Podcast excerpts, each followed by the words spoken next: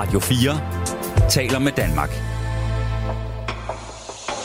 Velkommen til Kranjebrud med Peter Løde. Og i Kranjebrud i dag, der skal vi se nærmere på en sygdom, som jeg i hvert fald ikke kendte så meget til forud for dagens program, nemlig narkolepsi. Og prøv lige at høre her, hvordan at Connie Landstedt, der er formand for Dansk Narkolepsiforening, beskriver sit forhold til sin narkolepsi. Trætheden, den går jo ud over de kognitive evner. Øhm, og så, så kan man have svært ved at, at læse og huske ting og sætte sig ind i ting. Øhm, og jeg har for eksempel oplevet på arbejdet, at, at jeg skulle renskrive en tekst, og, og den tekst, det var ligesom, at man gav mig QR-koden og bad mig om at skrive teksten om bagved, jeg ikke kunne se. Jeg kunne overhovedet ikke få noget ud af den tekst, selvom det jo egentlig var teksten bagved, der lå foran mig. Altså, det, der fremprovokerer vores træthed, er jo det samme, der gør jer træt. Vi bliver bare endnu mere træt. Vi bliver udmattende træt, øh, hvor I bare bliver lidt vaske og måske lige kan gå en tur eller tage en kort morfar, så kan I køre igen. Øh, hvor, hvor, hvor vores træthed vokser sig så stor, så vi ikke kan holde os vågen. Du kan høre med til Conny Landstedt senere i dagens program. Fordi hver dag, der kæmper mellem 2.500 og 3.000 mennesker med narkolepsi. En sygdom, der gør det svært for dem at holde sig vågne, og næsten umuligt at få en hverdag til at hænge sammen. Velkommen her til dagens Kranjebrud på Radio 4, hvor vi altså skal forsøge at blive klogere på den her sygdom. Både hvad den skyldes, hvad man kan gøre ved det, og nogle af de nyeste landvindinger på området. Jeg hedder Peter Løde. Du lytter til Radio 4. I studiet i dag, der har jeg fået selskab af Birgitte Kornum, som er med på en forbindelse. Velkommen til programmet, Birgitte. Tak skal du have. Birgitte er lektor på Københavns Universitet, hvor hun forsker i søvn og søvnsygdomme. Og vi skal nok komme ind på din aktuelle forskning lige om lidt, fordi den er også enormt spændende. Jeg kan hilse at sige, at det er noget med nogle mus, der får influenza, så vidt jeg har forstået. Men inden da, så synes jeg måske, det er meget rart lige at forstå, hvad narkolepsi egentlig er for en, en sygdom. Hvad det er, vi har med at gøre. Altså, kan du ikke starte med at prøve at give os sådan den benhårde medicinske definition på, på narkolepsi? Jo, øh, narkolepsi er en sygdom, der er kendetegnet ved øh, overdrevet træthed om dagen. Og udover det, øh, så har man nogle andre symptomer, som man, som man kan måle. Øh, folk, når en narkolepsipatient falder i søvn, så går de direkte i remsøvnstadiet. Øh, det gør man ikke, hvis man er rask. Og de har også nogle andre forstyrrelser af deres søvnmønster, Blandt andet er der en stor del af narkolepsipatienter, der har noget, der hedder katapleksi, som er en, et symptom, hvor man lige pludselig mister øh, muskelspænding, altså musklerne bliver helt slappe, og så falder man om. Eller man kan også bare sådan falde sådan lidt halv om.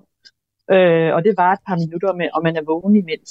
Så, de, så det er sådan det samlede symptombillede øh, sammen med den her meget store træthed, der afgør diagnosen.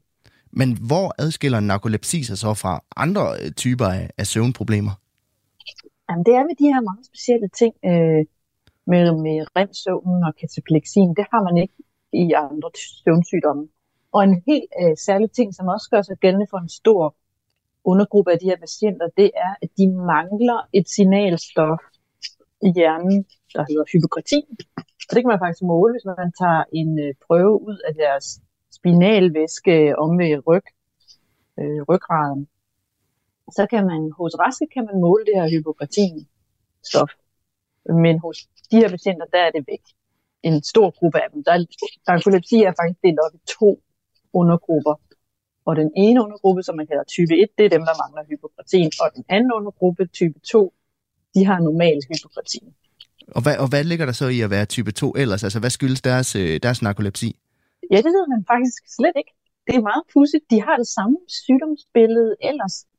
Øh, også med de her underlige ting med remsøvnen, som raske ikke har. Men øh, de mangler ikke hypokratin. Og man ved ikke, hvorfor de er syge. På type 1, der ved man, at det er narkolepsimanglen, der fører til symptomerne. Fordi det har man set og, øh, for eksempel ved dyreforsøg, hvis man fjerner hypokratin fra hjernen, så udvikler individet narkolepsi, hvis det for eksempel er en mus. I hvor høj grad hænger narkolepsi så sammen med, med andre søvnforstyrrelser? Altså kommer det alene, eller kommer det i, i tråd med, med en masse andre forstyrrelser? Det kommer alene. Det er en helt øh, unik, selvstændig sygdom. Øh, når man, man er ikke født med den, man er født rask. Øh, og så i, for mange der er det i løbet af teenageårene, hvor man pludselig øh, begynder at have de her symptomer og er enormt træt. Og virkelig sådan uimodståeligt træt. Man er nødt til at sove. Øh, og øh, så øh, kan man komme ind jo og få målt sine symptomer og få konstateret, om det er narkolepsi eller ej. Øh, og det er ikke, det hænger ikke, det er ikke fordi man går og har andre søvnsygdomme, eller har sovet dårligt inden, eller noget som helst. Det opstår virkelig sådan nærmest ud af et blå. Hvad, hvad er så de første tegn, man typisk ser på narkolepsi? Altså, en ting er vel, at man, øh, nu nævner du, at man typisk får, når man, når man er ung. Jeg tænker også, det, det, det var meget typisk, at en teenager for eksempel er, er meget træt generelt set. Altså, hvordan ja, ved man, at det lige præcis er narkolepsi, man har med at gøre? Det er faktisk også rigtig svært. Øh, det er sådan en meget stor, øh, uimodståelig træthed, som virkelig, virkelig presser sig på og gør det svært for eksempel at gå i skole. Så nogle gange så vil det være lærere, der kommer og gør forældrene opmærksom på det, eller der ligesom er nogen omkring det unge menneske, som har lagt mærke til, at der måske er lidt mere træthed, end hvad normalt er. Men det kan godt gå uopdaget hen i overvis, fordi man forveksler det med bare sådan, ja, du går også måske i seng, og du kan bare ikke tage dig sammen. Og så det, det er rigtig synd, øh, fordi det, der findes nogle behandlinger, som kan gøre, at de her unge mennesker faktisk kan få mere styr på trætheden, og igen kan følge en uddannelse og videre. Og nu nævnte jeg jo også i starten, at der i hvert fald ifølge de tal, jeg kunne finde, er mellem 2500 og 3000, der, der er ramt af narkolepsi herhjemme. Men jeg kunne også forstå, at det er forbundet med et enormt mørketal. Altså, er det fordi, at det er så svært at diagnostisere? Ja, det, det er det. Det er faktisk ikke så svært at diagnostisere, når man først har patienten inde på søvnklinikken. Så er det en diagnose, som kan stilles ret præcist. Men det, der er det svære, det er at få patienterne så langt. Altså ligesom få erkendt, hvor der er faktisk en rigtig søvnsygdom her. Øh, og så ligesom komme i gang med udredning. Så der er nogen, der går lidt uopdaget hen. Der er også nogen, der på grund af de her katapleksianfald, hvor man falder om, får en fejldiagnose som epilepsi, øh, fordi man forveksler de to typer anfald. Og når man først har fået en fejldiagnose, så kan der gå mange år, inden det kan blive rettet, altså man opdager, hvad det faktisk er i vejen. Så der er en del øh, problemer, som, som ligger egentlig der op til, at man kommer ind på søvnklinikken. Når man først er kommet dertil, så skal man nok få sin diagnose. Ja, nu nævnte du selv epilepsi, så når jeg, tænker, når jeg hører ordet narkolepsi, så, så tænker jeg måske også lidt på epilepsi, og jeg synes også tit, man ser i, i film for eksempel, at folk med narkolepsi bliver præsenteret som nogen, der pludselig bare falder i søvn ud af det blå, og så dasker om på jorden. Altså, er, ja. det, er det tilfældet, eller er det mere, hvor, hvor, er det mere nuanceret end det? Ah, det er meget mere nuanceret. Det der, det er lidt en, det er lidt en misvisende måde at repræsentere sygdommen på. Altså narkolepsipatienter kan godt kan føle trætheden på forhånd, de kan mærke, at den er der, øh, og de kan gå et sted hen og tage deres lur.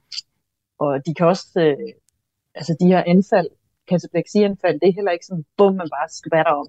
Det er mere sådan en, øh, hvad kan man sige, det er sådan lidt mere det er en glidende overgang. Så men de kommer sjældent til skade, fordi de, de kan godt nå at gribe sig selv. De falder ikke bare bang om og slå hovedet i, i jorden. Så man lærer at blive opmærksom på tegnene og, og, og kan reagere derefter? Ja, ja og, og dem, som klarer sig godt, øh, de lærer at håndtere den der træthed, når de mærker den komme, hvis de ellers på en eller anden måde har mulighed for det at kunne tage en lur, når, når det bliver bydende nødvendigt. Og nu nævnte du det her med, at, øh, at narkolepsipatienter, når de lægger sig til at sove, så øh, falder de med det samme i den her rem-søvn, i den her rem-tilstand. Det er jo noget, der ja. går noget tid før, os, der ikke har narkolepsi, øh, kommer i. Altså, hvad betyder det for deres, for deres søvn, at de, de på den måde hopper direkte ind i remmen? Ja, det er et godt spørgsmål. Altså, hvad, man, det man i hvert fald kan se, det er, at de sover faktisk rigtig dårligt. Det er jo paradoxalt en søvnsygdom, hvor man er meget træt. Mm. Men øh, de er meget trætte om dagen, øh, og har til gengæld svært ved at sove om natten. Så det, der i virkeligheden er galt, det er, at deres søvnregulering er helt, helt i stykker, på grund af, at de mangler det der hypopratin. Så de kan ikke lave stabil søvn, og de kan heller ikke lave stabil vågen. Så om natten, der, der roder de rundt og vågner en masse gange, og, og sover faktisk ret dårligt. Så det, så det er en kombination af faktisk at være træt hele tiden og sove enormt meget, men samtidig ikke få, få noget ud af den søvn? Ja, det er det. Og lad os, øh, lad os prøve at tage et spadestik dybere ned i, i narkolepsiens verden og se på noget af den forskning, som, som du har lavet, Birgitte. Fordi du har jo lagt navn til det, der faktisk hedder Konum Lab, hvor I blandt andet forsker i at forstå narkolepsien en lille smule bedre. Altså, hvor meget ved vi om, hvorfor narkolepsi overhovedet opstår? Ja, der, det, der er vi begyndt at forstå nogle ting. Øh, der er også nogle, stadig nogle gode. Og det, som jeg har været med til at, at undersøge, det er, at vi tror, det er en, en sygdom, som bliver øh, induceret af immunforsvaret, altså en autoimmun sygdom, hvor immunforsvaret går til angreb på kroppens egne celler ved en fejl. Øh, og så det, det har jeg været med til at kigge ind i den hypotese, og vi har blandt andet fundet bevis for, at der findes nogle T-celler, altså de her særlige celler mm. i immunforsvaret, der egentlig har til opgave at udrydde virus, øh, virusinficerede celler, men de går så galt i byen og kommer til at også udrydde hypokratineuronerne. Så det er noget af det, vi har lavet i, i øh, de sidste 10 år. Øh, men noget af det, som er sådan stadigvæk virkelig udstående gåde, det er, at man faktisk også finder de her autoimmune T-celler hos raske. Ret tit faktisk ser vi det. Hvor, men hvor folk ikke er blevet syge af det. Okay. Så der er et eller andet, der er et, der er et trin, vi ikke forstår. Der må være et eller andet, der gør, at de her T-celler pludselig kan angribe hjernen. Og så det er noget af det, vi så undersøger nu med de projekter, vi har gang i. Ja, hvad førte jeg til den teori i første omgang, at det havde noget med immunforsvaret at gøre? Det øh, var på grund af nogle fund, sådan genetiske fund, øh, helt tilbage. Det startede faktisk helt tilbage i 80'erne med nogle, øh, det var egentlig startet egentlig med nogle japanske resultater, men det har sådan bredt sig ud over verden. Men hvor man har set, at folk, der får narkolepsi, de har nogle specielle genvarianter i immunforsvaret, altså som er med til nogle genvarianter, som afgør, hvordan ens immunforsvar er reguleret. Og der kan man se, at hvis man er født med en ganske bestemt variant i immunforsvaret, så har man en meget større risiko for narkolepsi. 200 gange større. Det er virkelig markant. Hold da op. Så det må, det må være noget med immunforsvaret på grund af genetikken.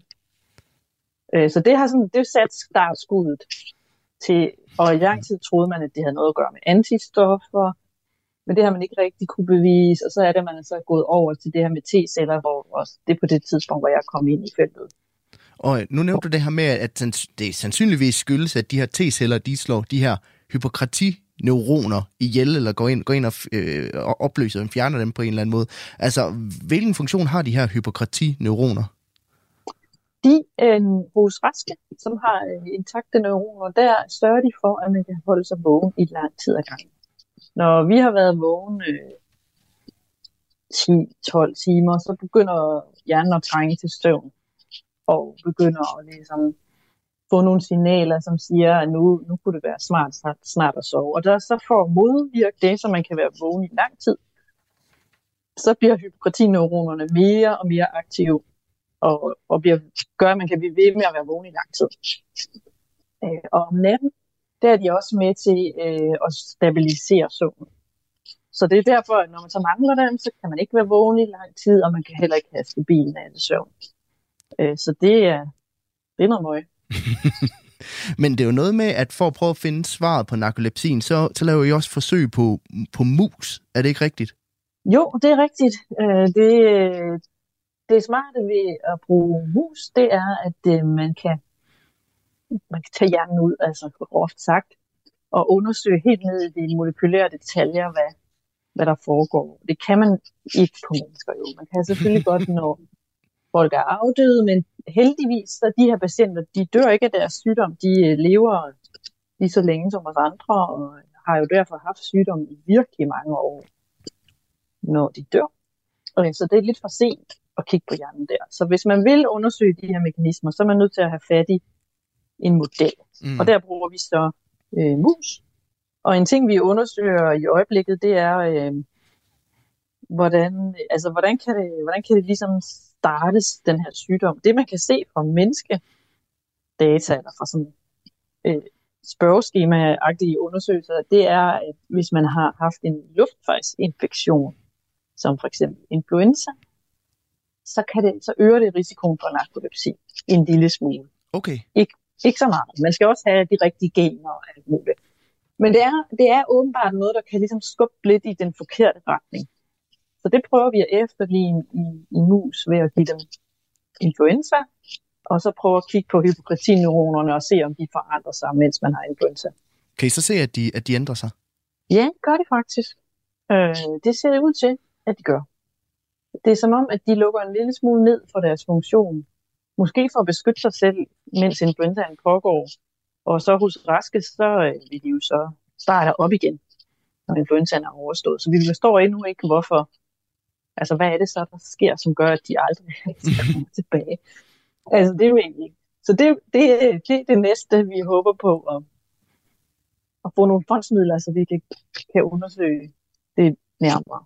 Men hvorfor, når immunforsvaret går i gang, hvis man for eksempel får influenza og immunforsvaret slår til, altså hvorfor går det ind og påvirker de her, de her neuroner? Altså hvad er det for et signal, de sender? Hvor, hvorfor bliver vi trætte, og, og hvorfor bliver det aktiveret? Det ved vi faktisk heller ikke helt. Det er, det er noget, vi undersøger i et andet projekt. Hvad er det egentlig for nogle signaler fra immunforsvaret, som går ind i hjernen og gør de her ting? Man ved nogle ting allerede, som man faktisk også har vidst en helt del år, nemlig at immunforsvaret udsender nogle signalstoffer, som hedder cytokiner, og de kan krydse ind over blod-hjernebarrieren og gå ind og forstyrre hjernens funktion. For eksempel kan de inducere feber. Mm. Men hvordan øh, de her signalstoffer går ind og råder med søvnregulering og laver om på hypokratinoronerne, så det ved vi ikke. Men det er jo noget, vi også kan undersøge i vores model, så det er, en, det er også et håb, vi har for fremtiden, at vi kan afdække de her mekanismer bedre, så man også måske engang kan gå hen og forhindre det. Men hvordan, nu nævnte du det her med, at, at mennesker, raske mennesker også godt kan gå rundt og have de her T-celler, autoimmune T-celler, som slår hypokratineuronerne ihjel. Altså, hvordan kan de gå rundt med det, uden at det betyder noget, mens andre øh, får narkolepsi af det? Ja, det er et godt spørgsmål. Altså faktisk normalt, så er neuroner ekstremt godt beskyttet mod immunforsvaret.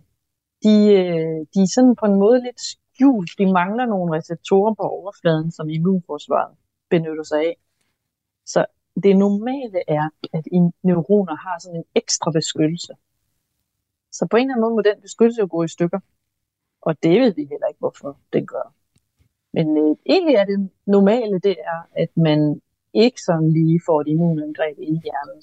Og hvis man begynder at lede efter T-celler, som, kan, som potentielt kan angribe hjernen, så finder man alle de forskellige. Altså det er, jeg tror egentlig, det er meget normalt at have sådan nogle cirkulære. Og normalt så gør de ikke noget, fordi hjernen kan beskytte sig selv. Men det går altså galt hos de her patienter. Men hvis eller når I, øh, I lykkes med at finde frem til, til svaret på, på, på de, alle de her spørgsmål, ja. altså hvordan kan man så bruge det her til at forbedre livet for dem, der lider, lider af, af, af narkolepsi? Ja, men der er forskellige ting. Altså for det første, hvis man kan fange nogen meget tidligt i sygdomsforløbet, så kan man måske stoppe udviklingen øh, ved at bremse det her immunangreb. Så det er et håb. Og for dem, der har haft sygdom længe, der kan man sige, at det er for sent. Men noget af det, der sker i øjeblikket øh, inden for feltet, det er også, at folk prøver at udvikle noget forskellige terapi, som prøver at erstatte hypokratin. For eksempel ved hjælp af stamceller, som man kan differentiere og putte ind i hjernen. Det er meget fancy. Men hvis man vil ned ad den vej, så er man nødt til også at få styr på immunsystemet, sådan at det ikke bare går ind og ødelægger den nye terapi. Så der er forskellige sådan perspektiver på det, hvis øh, alt efter hvor, hvordan det går i fremtiden. Og øh, lad os prøve at høre lidt mere om, hvordan livet egentlig er, når man har narkolepsi. Fordi tidligere der hørte vi jo bid fra Connie Langstedt, der er narkolepsipatient og formand for Narkolepsiforeningen. Og lige om lidt, så kan du høre resten af hendes historie. Radio 4 taler med Danmark. For lad os vende tilbage til Connie Landstedt for en stund.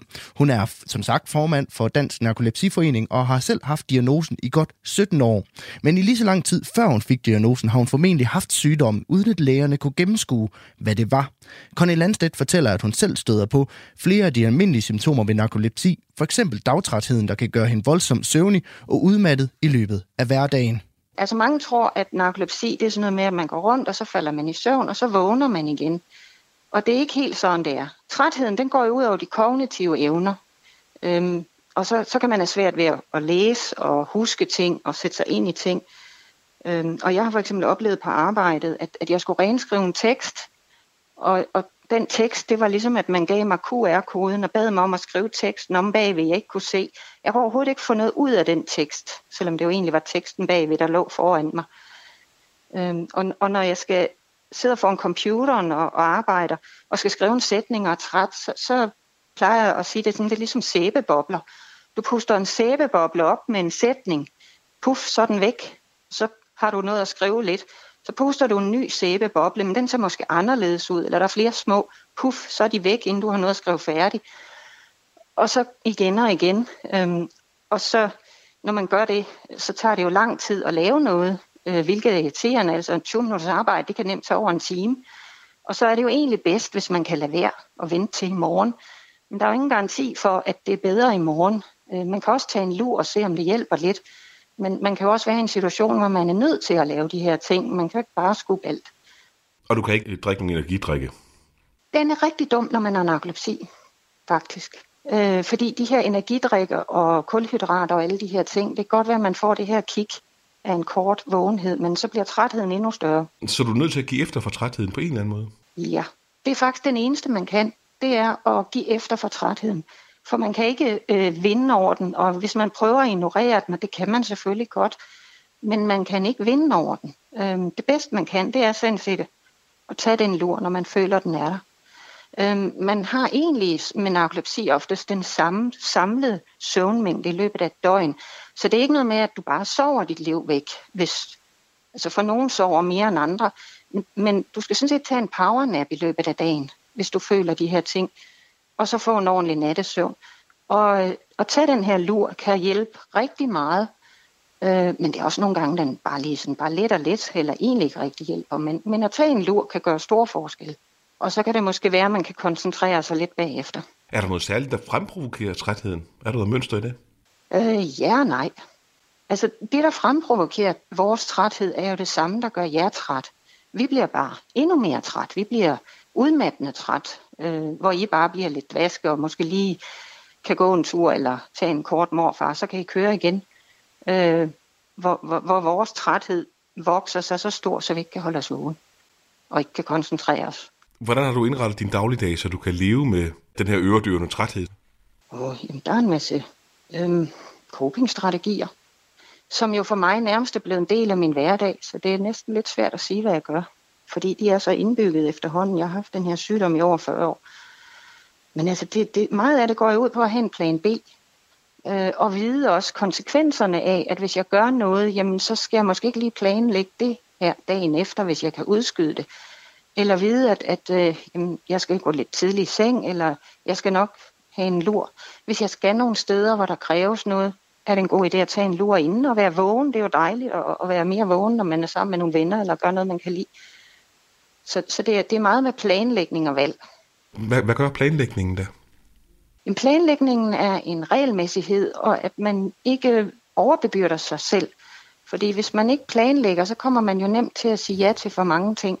Og det lyder måske kedeligt, at, at man skal sige fra, men, men hvis man kan få, få mere ud af at være vågen med nogle færre ting, så er det jo bedre end at gå søvnig igennem flere ting.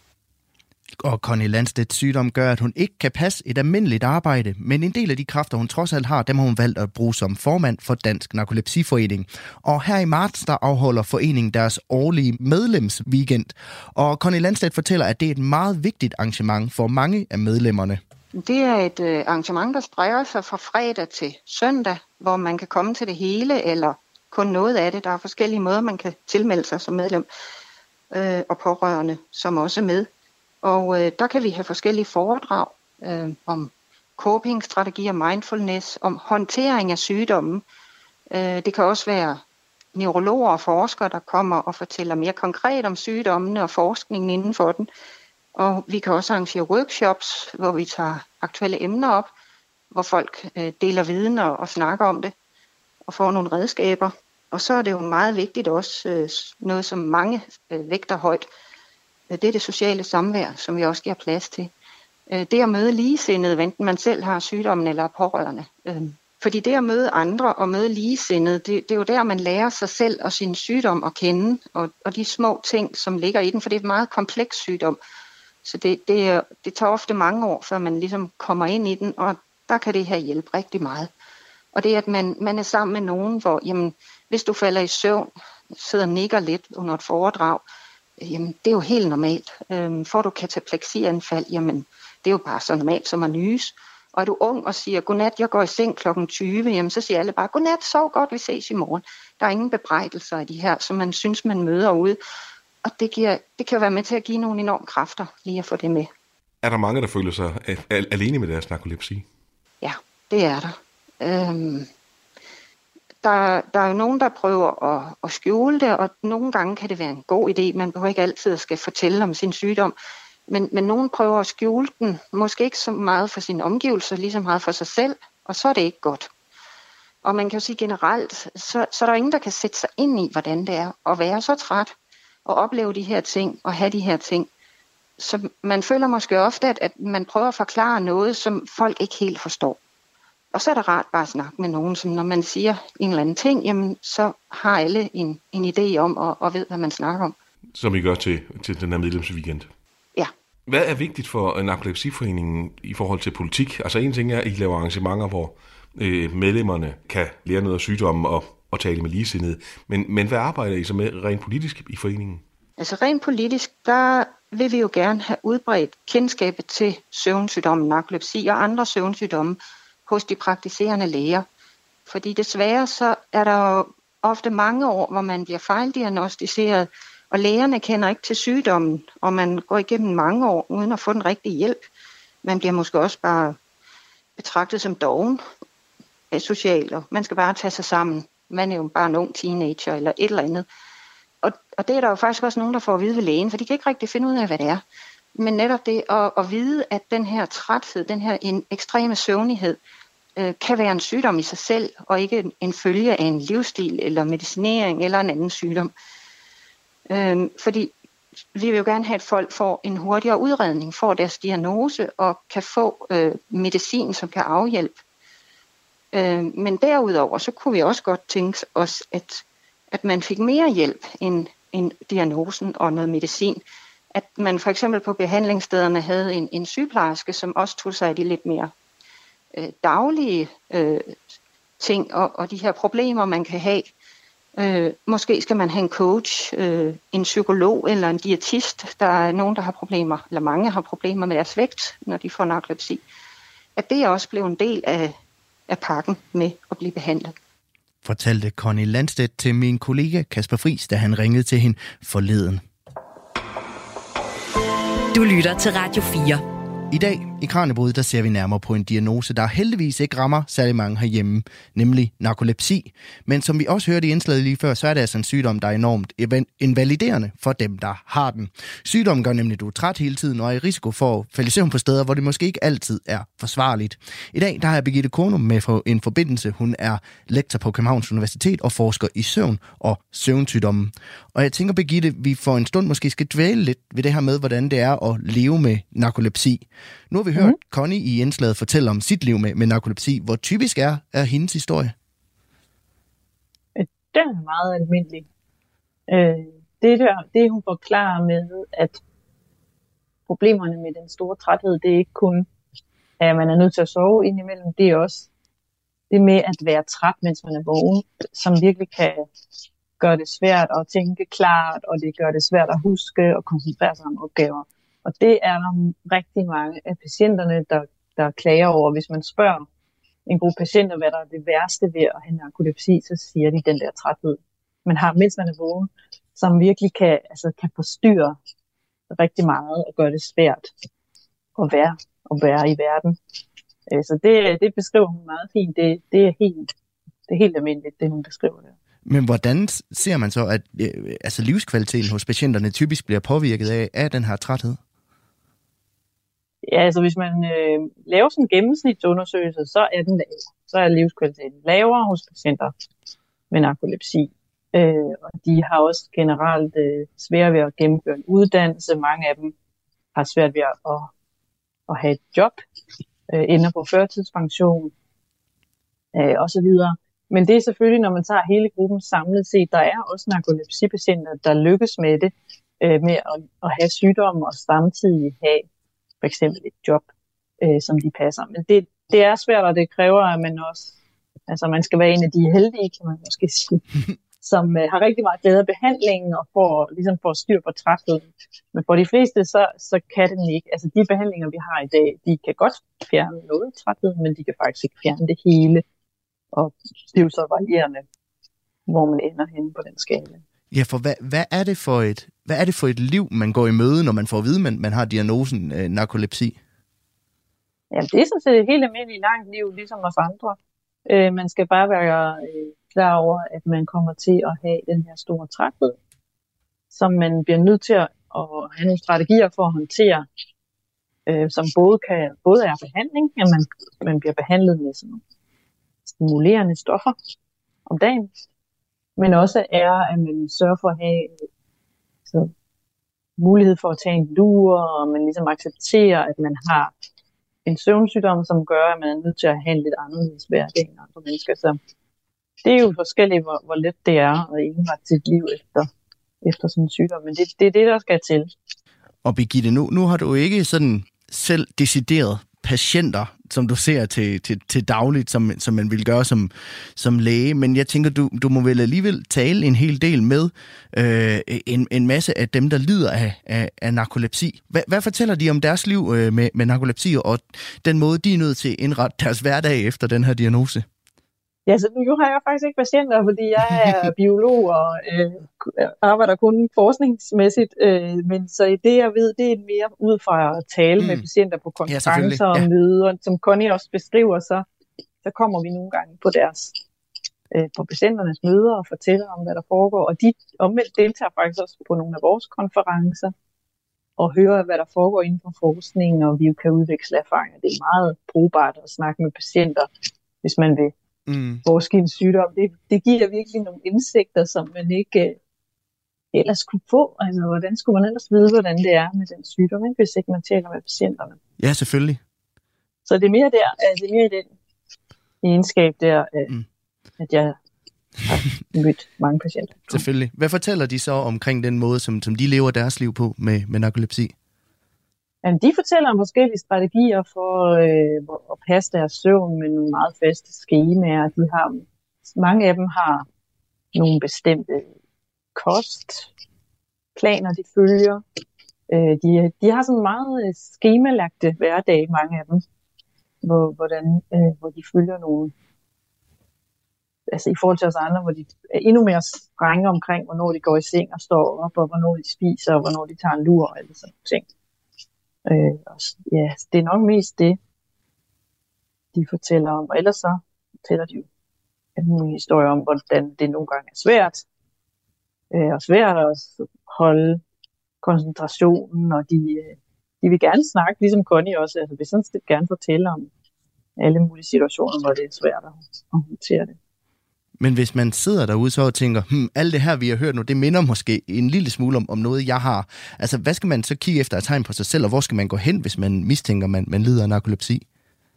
Så narkolepsi har de her meget specielle øh, kendetegn med forstyrret søvnmønster.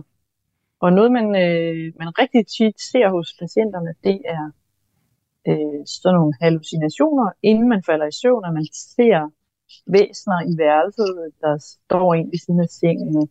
Øh, sådan nogle indsovningshallucinationer. Og, øh, og en anden ting, de rigtig tit oplever, patienterne, det er søvnparalyse, at man vågner fra søvnen, men kroppen er stadigvæk lammet, ligesom den er hos raske, men hos os der ophører tingene samtidig.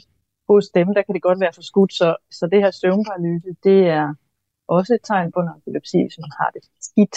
Mm. Det findes også hos raske, men mere sjældent.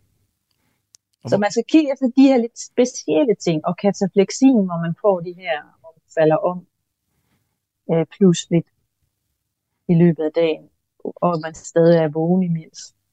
Øh, og hvis, så hvis ikke man har nogen som helst af den type symptomer, så er det nok ikke narkolepsi. Så er det måske mere en anden, mm. nogle andre problemer med Der, er mange, der kan være virkelig mange årsager til træthed om dagen. Øh, men øh, ja, narkolepsi er bare Ja, selvfølgelig. Hvor skal man så gå hen, hvis man, hvis man har de her forskellige symptomer, katapleksi? Hvis, hvis man har de her meget specielle og oplever det ofte, så skal man gå til sin egen læge og beskrive det. Og så må man tage en dialog med lægen. Og det bringer os jo på en eller anden måde meget naturligt videre til at tale lidt om behandlingsmulighederne, der så er, hvis man finder ud af, at man lider af, af narkolepsi og får det diagnostiseret ved lægen. Fordi, altså, hvad kan man egentlig stille op, hvis man får den her diagnose narkolepsi? Altså, hvad, hvad er der af muligheder derude? Øh, der er nogle udmærkede behandlinger, der er forskellige, øh, for der er faktisk en håndfuld forskellige stoffer, som kan både øh, øge vågenhed om dagen, og der er også nogle muligheder for øh, at, at stabilisere nattesøvnen. Ikke altså ikke fantastisk. Der er ingen af stofferne, som fjerner symptomerne. Man vil stadigvæk have noget træthed om dagen, og man vil stadigvæk have en forstyrret nattesøvn. Men det hjælper, øh, og mange patienter har stor glæde af at, at få de her farmakologiske behandlinger.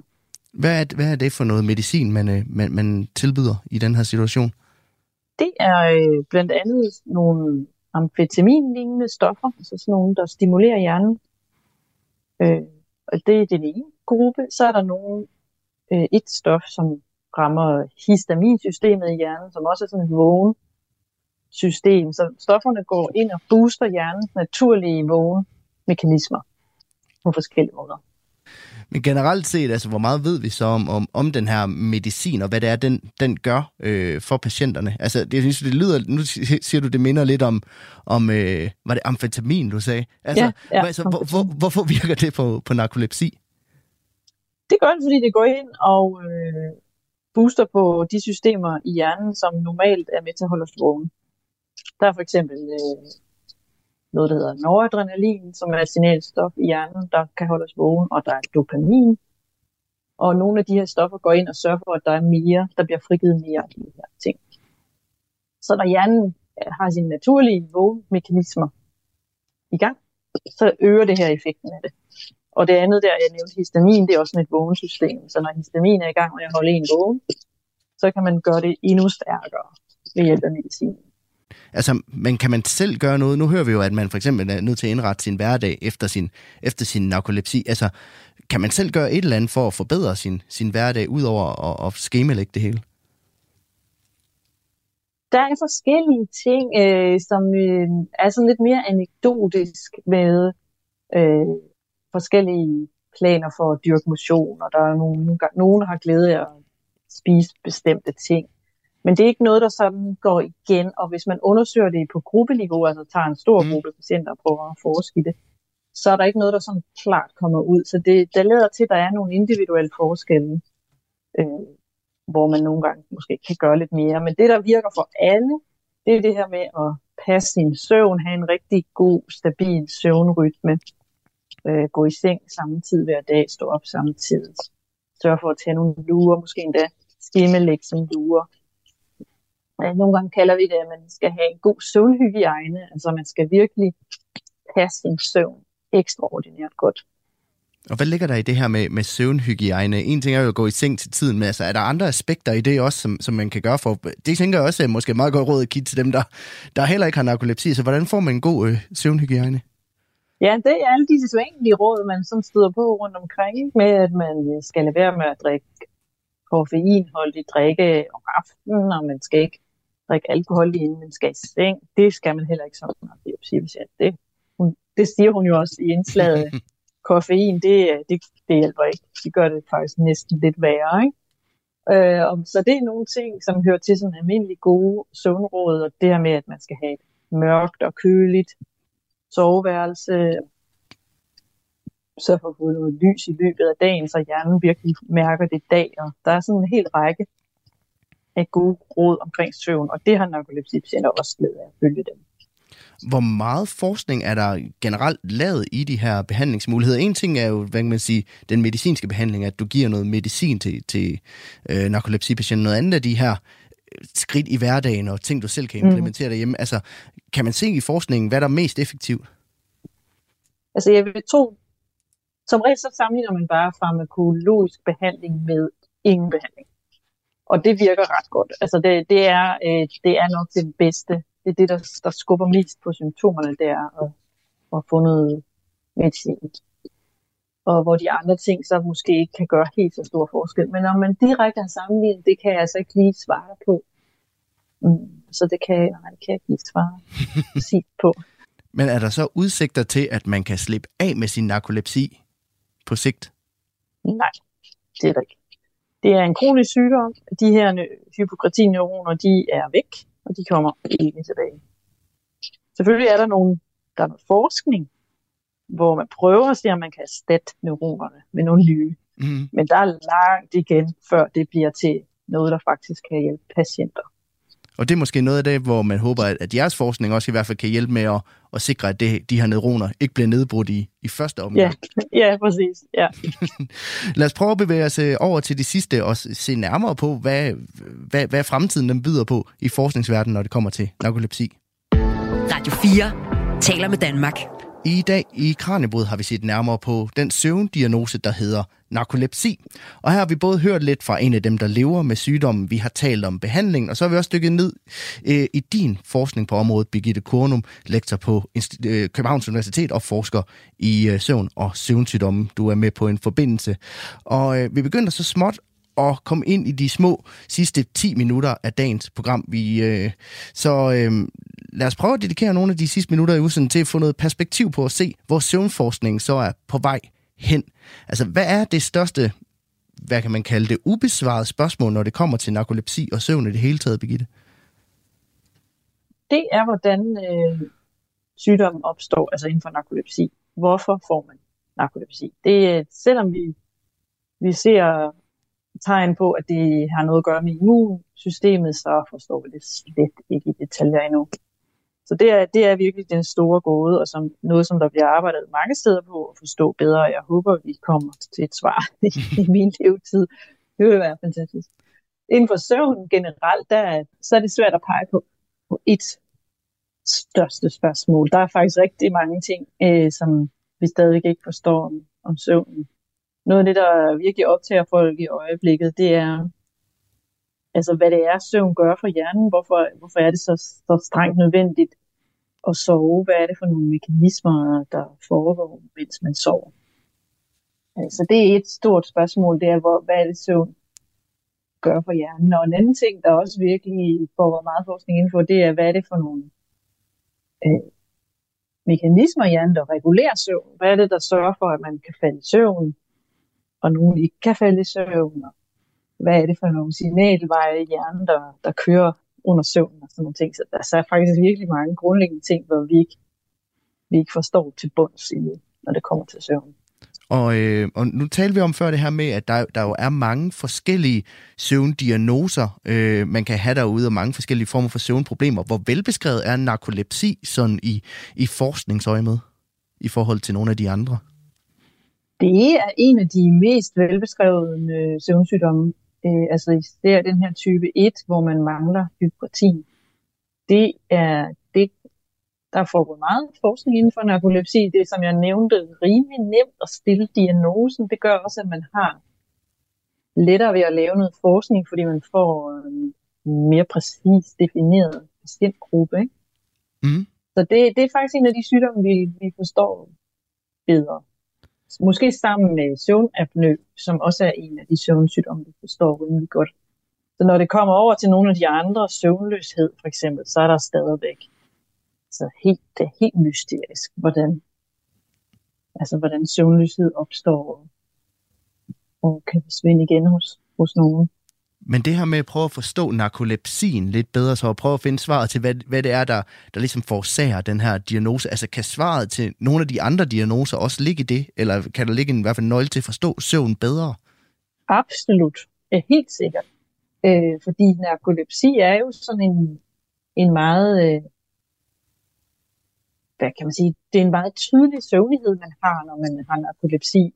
Og, og så der er virkelig mulighed for at undersøge nogle grundlæggende mekanismer for søvn og søvnighed ved hjælp af den her sygdom.